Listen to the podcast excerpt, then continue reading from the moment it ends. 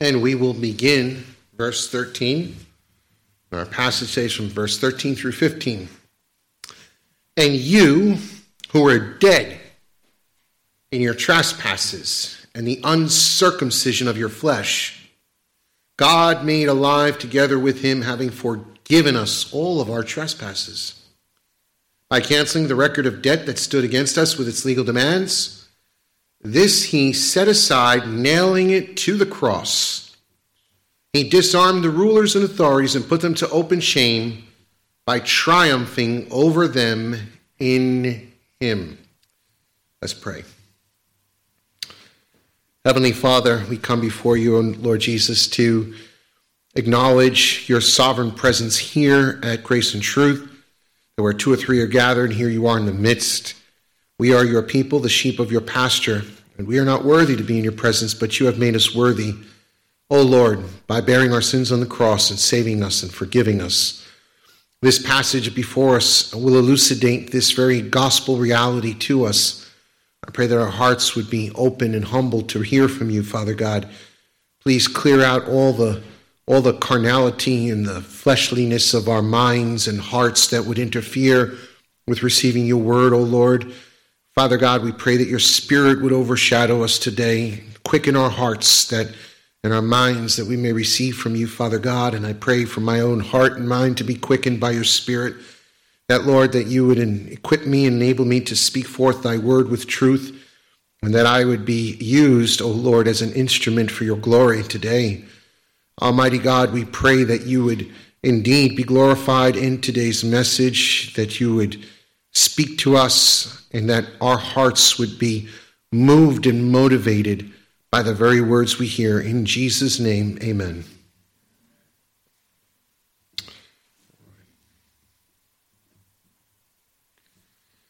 Uh, so we are in the Christmas Advent season, one week to go. It goes by very quickly.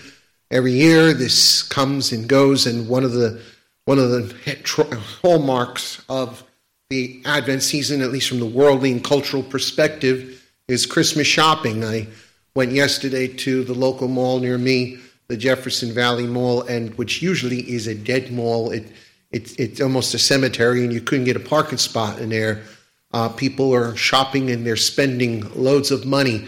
Um, I was blessed personally in my my trip there because there was a gospel choir from a church. I couldn't quite make out. I couldn't hear what church they were from, but they sang uh, just tremendously. Um, there was one woman who just had a voice. I, I tell you, it, it, was like hearing Whitney Houston sing. It was just beautiful. Um, great gospel choir, gospel music in the middle of Jefferson Valley Mall. I said, who could ask for more? So me and Rachel hung out and listened to some songs.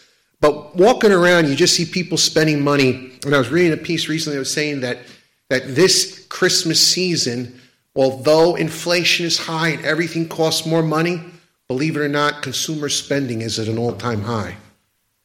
So, how is that? With all this inflation, with all the, the, the, the cost of living and the cost of, of consumer goods so high, where are people finding the money to buy all this stuff? And the answer is simply this they borrow it. In fact, um, most Americans and most people in our country today are loaded down with debt. Our country itself is $31 trillion in debt. Just let that sink in for a minute $31 trillion in debt. The average American has a tremendous amount of debt, whether you carry a mortgage or you have a car that you have a, a note on, or whether you have consumer debt.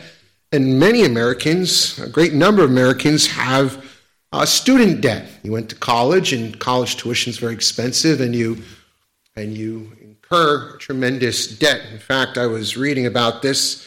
Uh, the average t- school tuition, now this is average, not the high, not the low, but the average uh, school tuition for college, four year school in America, is approximately $20,000 a year. Now, that's not including, you know, room or board or school books or anything else. And that could add up. And considering that most young adults leave college and start entry level jobs that they could barely afford to pay rent, one wonders how is that debt repaid? And uh, seminary students have it even worse.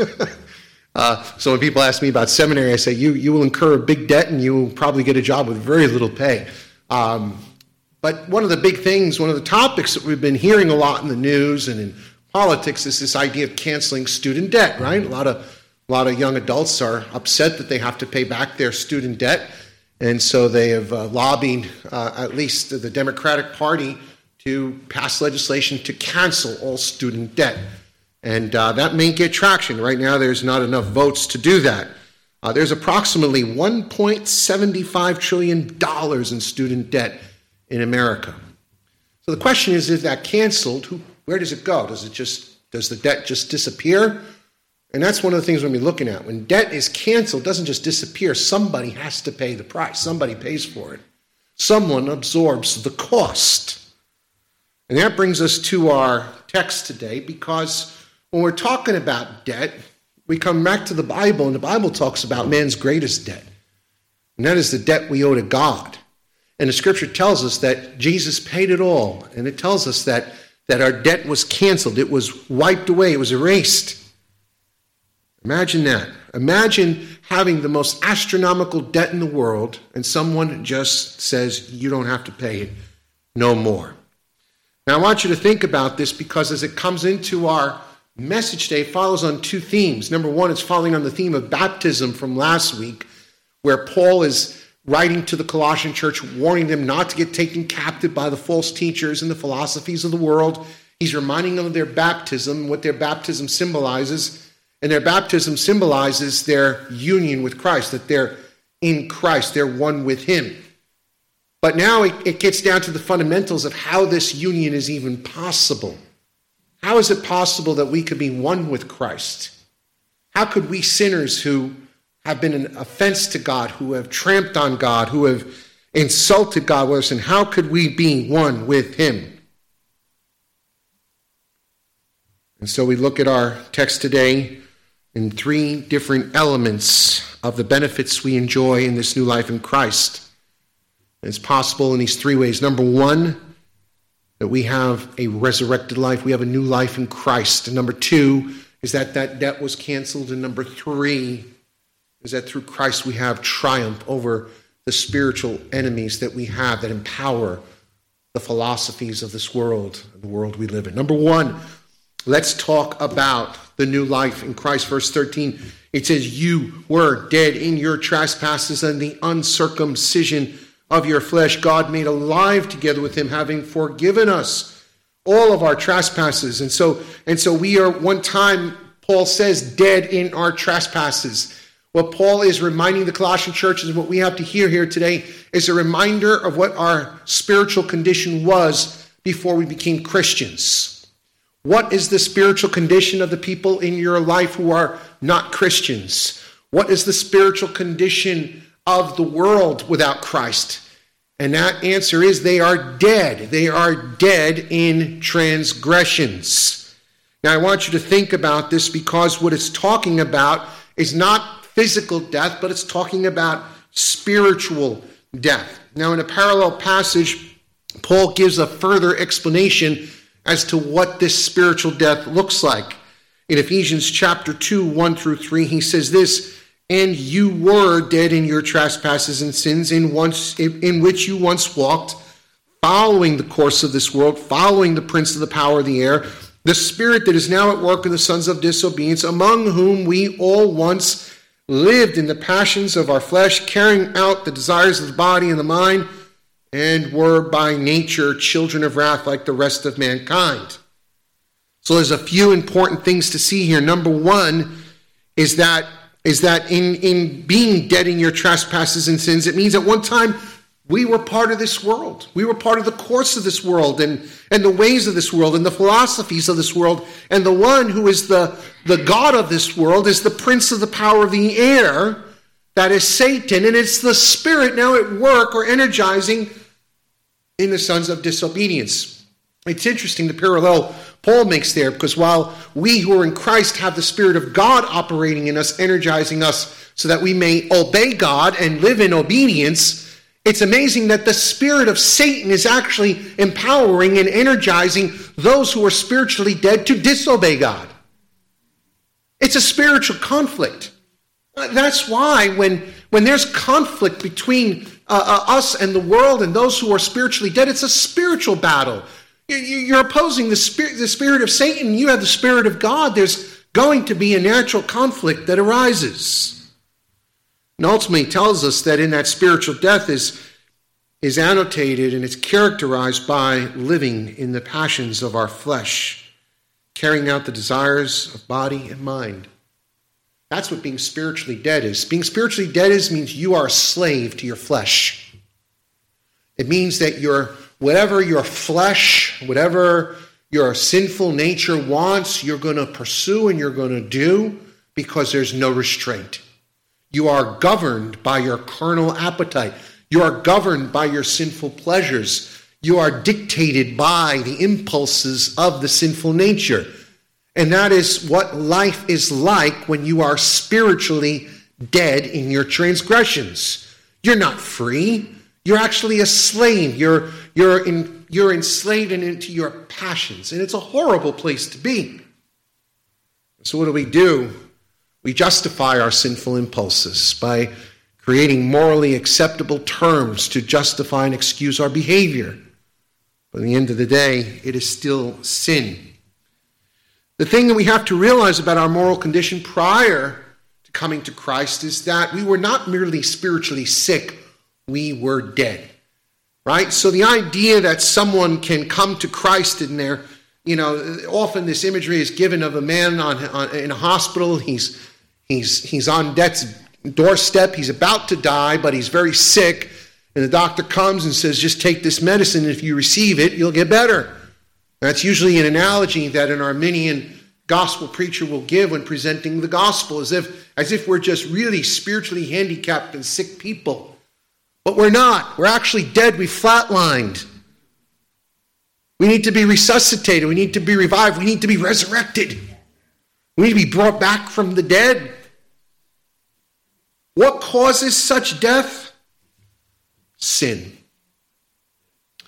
Sin kills.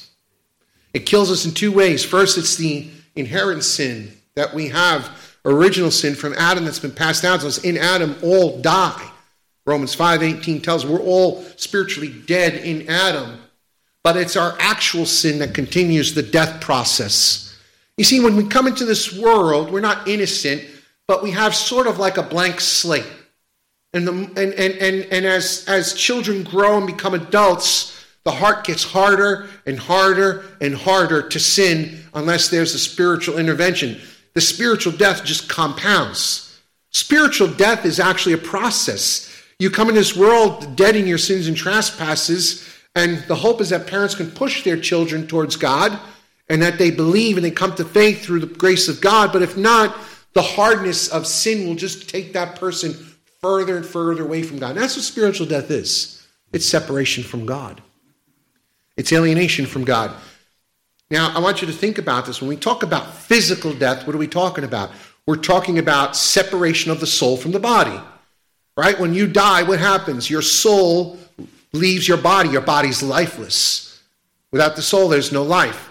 And it's the same thing. When we talk about spiritual death, we're talking about people that are separated from God. God is not in their lives, and they're not in God. They're in sin. Remember what Jesus says that, that when in John chapter 8, he says, I'm going to die and you can't follow me because I tell you, truly, truly, I tell you, you will die in your sins. All who do not believe in Jesus Christ die in their sins. They die in a state of alienation and separation from God. When you die in your sins, you die what they call the second death, and that's eternal death. When you're separated from God forever in eternal punishment. Again, sin is the cause here. The disease is sin. It's what separates us from God. Isaiah 59 2, the wages of sin is death, and the fault lies completely on us.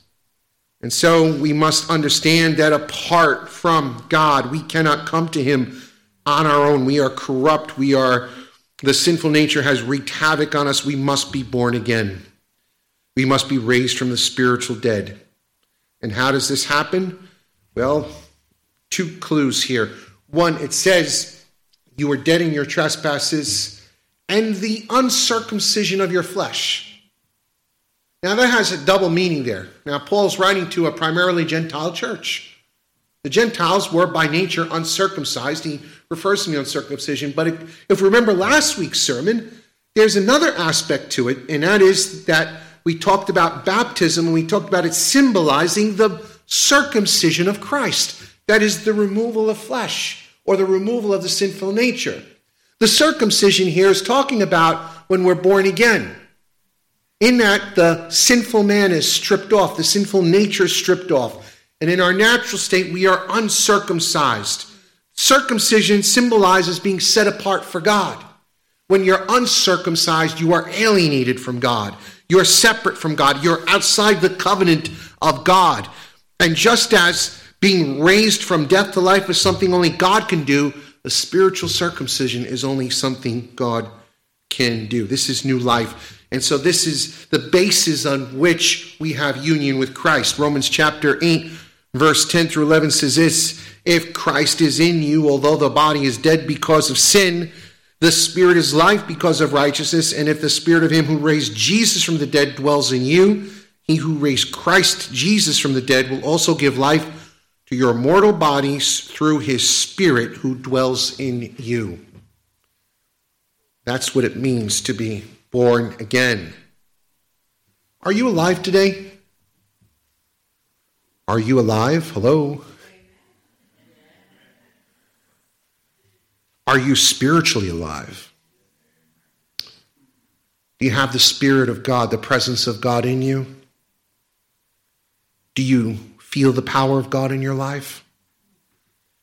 Are you alive to the Word of God? Does the, does the Scripture bring life and vibrance to you? Do the words of God inspire you and encourage you, and give you hope and encouragement? Are you alive to the people of God? Do you have a sense of magnetism and attraction and affection towards other Christians? Do you enjoy being around other Christians? Do you feel repelled by those who are not in Christ?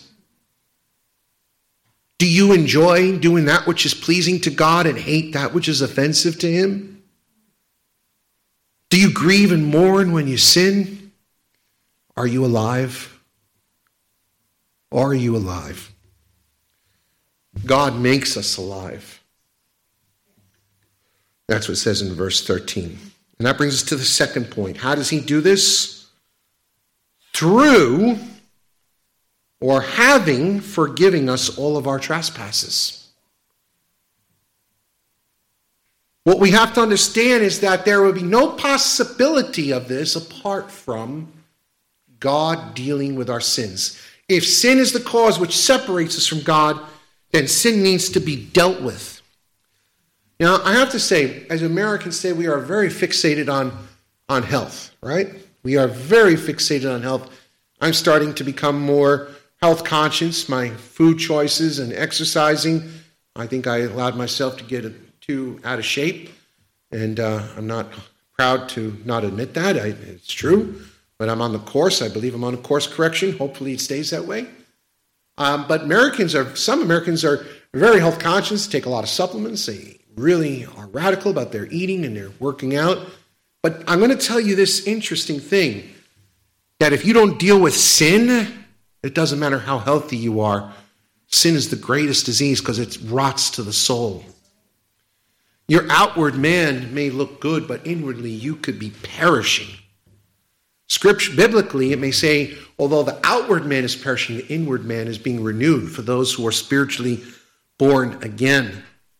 You see, if sin is what separates us from God, then our greatest need is not to be healthy. Our greatest need is to be forgiven.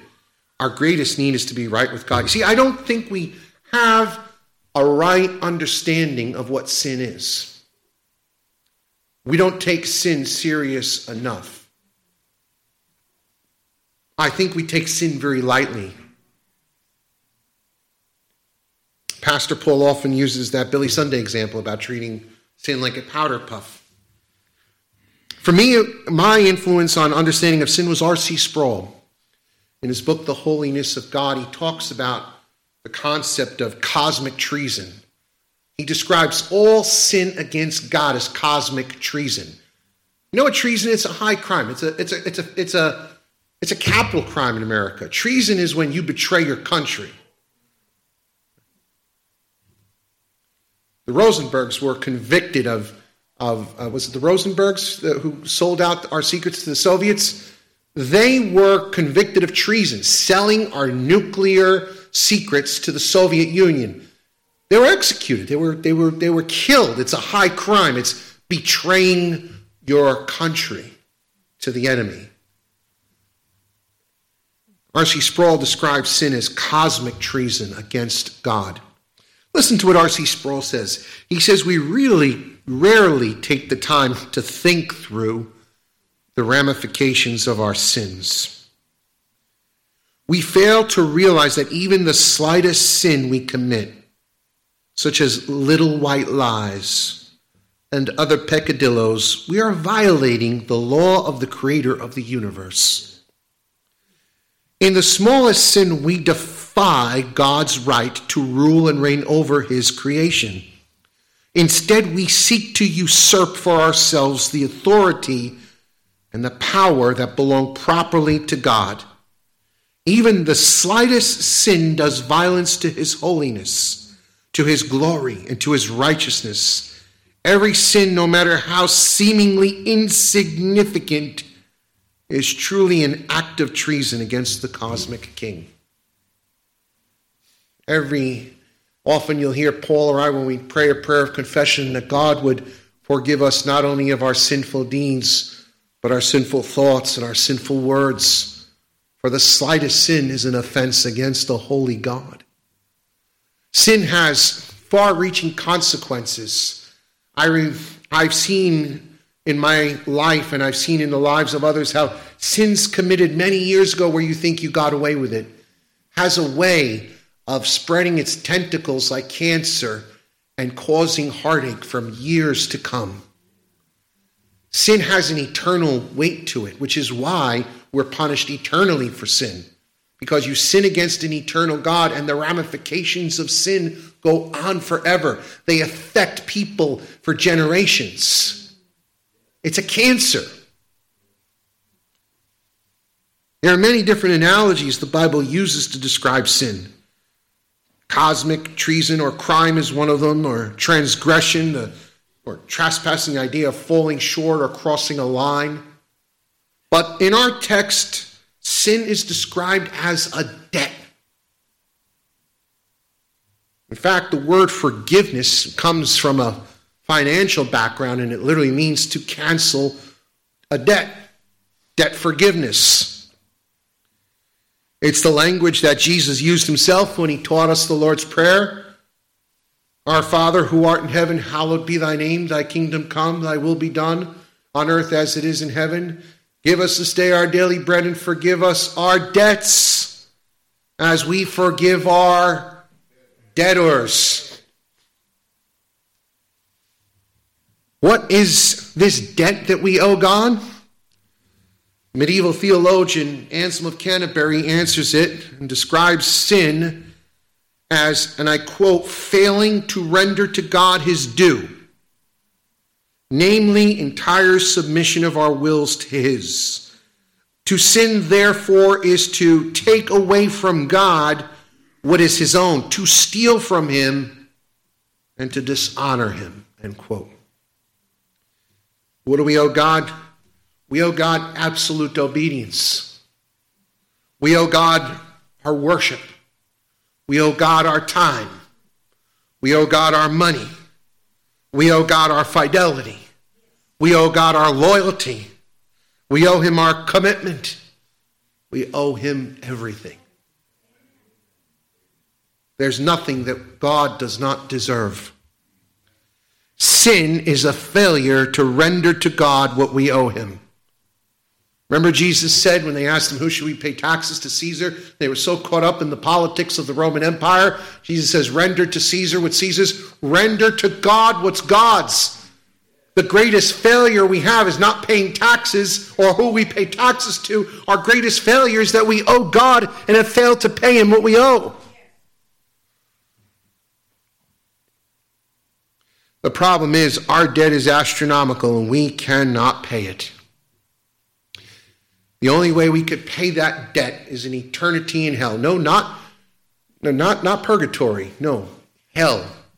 Because sin is eternal, because it's against an eternal God, and therefore the punishment for sin is eternal. We basically have a huge IOU to God.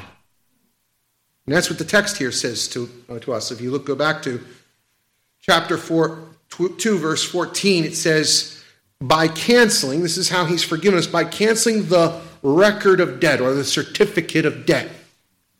It's basically an IOU, a promissory note, but it's of a debt of a nature that we cannot pay.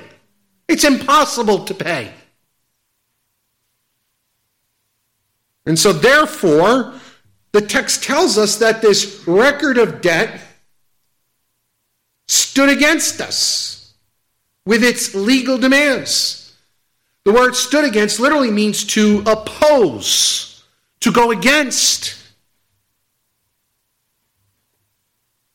In other words, the uh, going back to the text, the legal demands or the legal decrees, which is the actual word in the Greek, tells us that there are consequences towards this debt.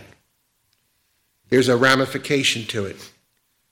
It says, I know the ESV says legal demands. The actual word in Greek is decrees. It's the same word used there in Luke 2:14 when it says that Caesar issued a decree of a census. Remember when when Mary and Joseph had to go back to Nazareth? I mean to uh, Bethlehem from Nazareth. It was because a decree was issued. The same word here is decree. The question is what kind of decree stands against us for this debt? A decree is that which is an edict issued by a sovereign ruler. But look what it says in Romans chapter 1 verse 29 through 32. Again, Romans 1 29 through 32. It says, They were filled, speaking of the ungodly that God had given up, with all manner of unrighteousness, evil, covetousness, and malice. They are full of envy, murder, strife, deceit, maliciousness. They are gossips and slanderers and haters of God and insolent and haughty and boastful and inventors of evil and disobedient to parents and foolish, faithless, heartless, ruthless. Now notice what verse 32 says. Though they know God's what? Righteous decree that those who practice such things deserve to die, they not only do them, but give approval to those who practice them. God's righteous decree, the decree that stands against us with our record of debt, is what? That those who practice such things deserve to die. When you go back to the Old Testament, you know how many sins were deserving of capital punishment? There was a long list of sins that deserved capital punishment. If a child spoke back to their parents or insulted their parents, they were to be stoned to death. There wouldn't be too many kids alive in our day and age. Why was capital punishment used so much? Was God that harsh? He was trying to send a message that the wages of sin is death. Sin against God is deserving of death. And that death can only be satisfied by the death of Jesus. That's why it says here in the end of verse 14, he set this aside. What did he set aside? The decrees, the record of debt? By nailing it to the cross. You see, when Jesus Christ went to the cross, he took that debt. He took all that debt, all that sin, all that, that cosmic treason, from the slightest sin to the greatest of sins, and he bore them as our sin bearer. And when he died, he didn't just die a physical death, but he died the most tormented death when he said, My God, my God, why have you forsaken? He suffered what we would suffer eternal separation from God, all in a moment, in a three hour time period. it's hard to fathom and understand. Spiritual death, eternal death, all deal with the consequences of sin. And Christ is the one who took care of it all. Notice what it says here in verse 14, the first part, it says he canceled the record of debt. He canceled the record of debt. The word here in Greek is exaleipho, exaleipho. It literally means to blot out, to erase, or to wipe away. It's the same word used in Revelation when it tells us when we get to heaven that God will wipe away every tear. He will blot it out, He will erase it. That record of debt, that, that huge uh, um, ledger with red ink on it, the Lord Jesus wipes the slate clean. It's all gone. Remember in the beginning of my sermon, I said when debt is canceled, it doesn't just disappear, it has to be paid for. Someone's paying for it. Jesus paid it all. He paid the debt that you and I could never pay.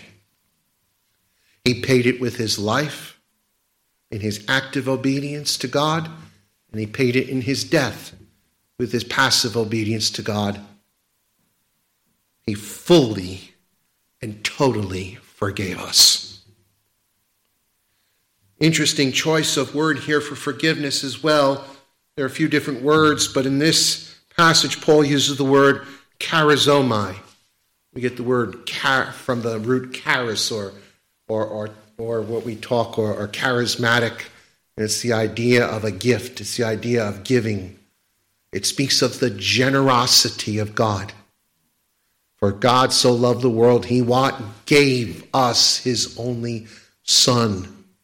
If God did not spare his only Son, will he not in Christ give you all things. Who's the great giver this Christmas? God has freely given to us everything in Christ because Jesus dealt with the biggest issue in our life, the biggest, the biggest issue to our health, to our spiritual health, to our physical health, to our minds, to our hearts. Everything is sin, and He dealt with it. So then the question comes this if this is all true, why do we keep sinning? This ought not to be. Let me put it this way sin is expensive. When you go out today and you go to a store or you go out this week and shopping, like, I can't believe how expensive that is when you look at the, the grocery store products or you go to buy an outfit and like, I can't believe how much prices went up. And you walk away because you say that's too expensive. Just remember every time you are about to sin, just remind yourself how expensive that sin is. Remember that, that it cost God his son. Think about Jesus dying on the cross. Think of his marred image. Think of his suffering. Think of his torment. Think of the pain and agony he bore in our place. Every time you are free and footloose to sin,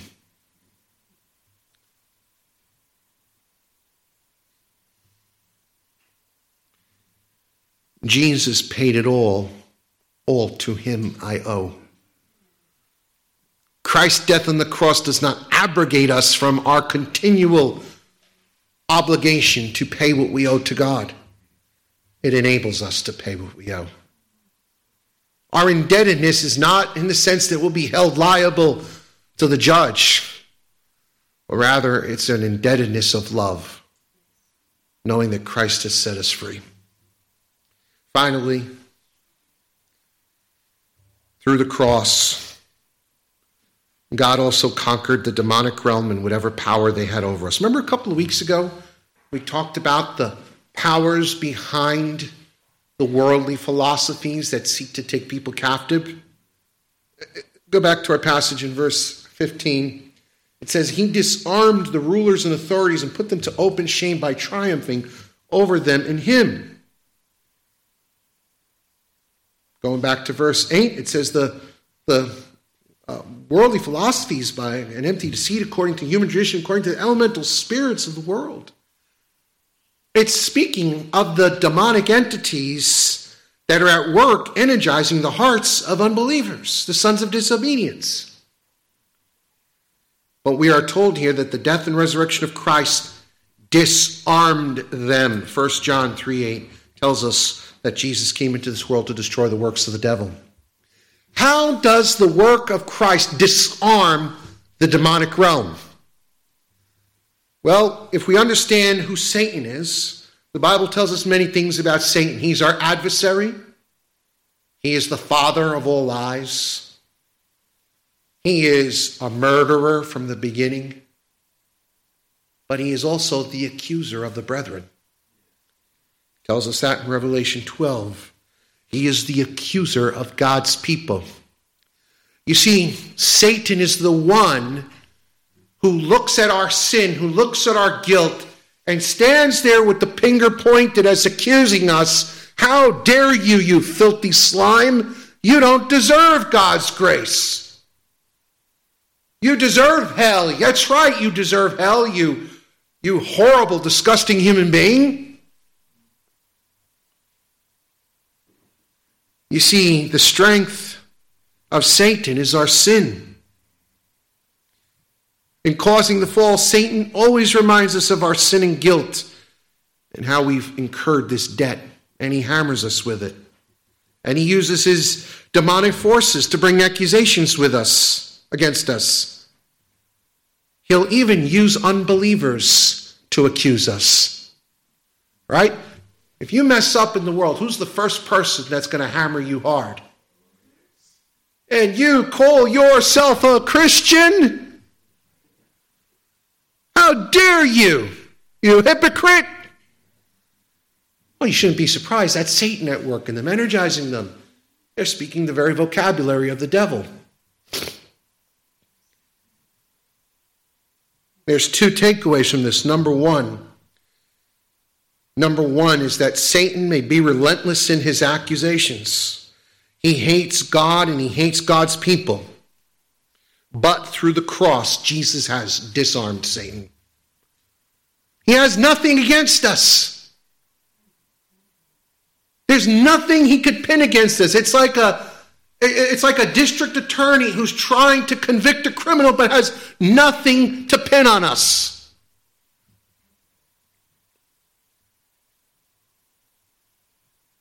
There's nothing he can do. Romans chapter 8, verse 33 says this Who shall bring a charge against God's elect?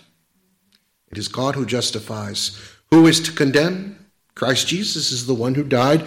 More than that, who was raised, who is the right hand of God, and who is indeed interceding for us. Who shall separate us from the love of Christ? Shall tribulation, distress, persecution, famine, or nakedness, danger, or sword? Nothing.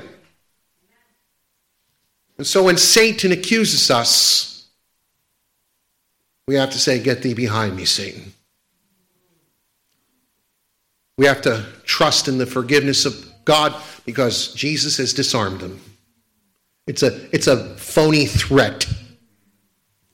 But there's a second aspect to this. We shouldn't give Satan a reason to accuse us. While God has dealt with all our past sins, who are we to think we have a right to sin without restraint? Someone said to me recently, Oh, I'll go ahead and sin because God is merciful. He'll forgive me. And how dare you judge me? Oh, that's called high handed rebellion. That's called, that's the kind of sin where you say, God, I'm going to take advantage and abuse your grace. I'm going to go full forward in sin, and I'm going to offend you, and I'm going to sin against you. What are you going to do about it? Is what you're doing. You're daring God. You're tempting the Lord. You do two things. Yes, Satan will accuse you, and you, you certainly cannot claim the grace of God when you are in high handed rebellion. And two, you will get the accusations of people around you. You will get the accusations of the unbeliever, and you will get the judgments even of your own peers in the church. And you should. If someone in the church loves you, they will tell you you're wrong.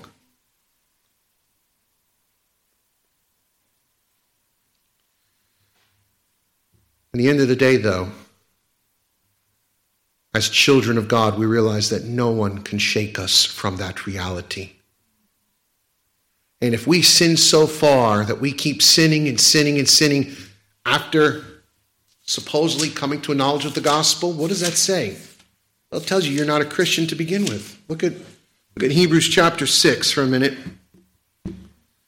In Hebrews chapter 6, verse 4, it says, For it is impossible in the case of those who've once been enlightened, who've tasted the heavenly gift, who have shared in the Holy Spirit, who have tasted the goodness of the Word of God and the powers of the age to come, and then have fallen away to restore them to repentance, since they are crucifying once again the Son of God to their own harm and holding him up to contempt. Remember, I talked about the, the price and the cost of sin? When you continue carelessly to sin against God, it's like crucifying him over and over and over and over, indulging in the crucifixion of Christ. How can God be honored? Hebrews 10 Hebrews 10 says this. And these are the warning passages. They're very severe warning passage. Verse 26, 10 26. For if we go on sinning deliberately after receiving the knowledge of the truth, there no longer remains a sacrifice for sins, but a fearful expectation of judgment and a fury of fire that will consume the adversaries.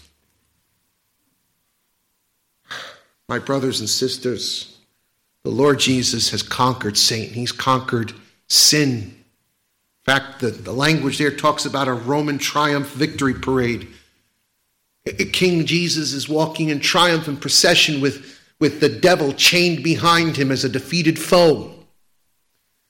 And the only thing that could empower Satan is when we mock Jesus and raise our fist against him and continue hell bent on our sin and have no regard for the cost of the great debt that he paid. Let me conclude with this. There's nothing better in life than to be debt free.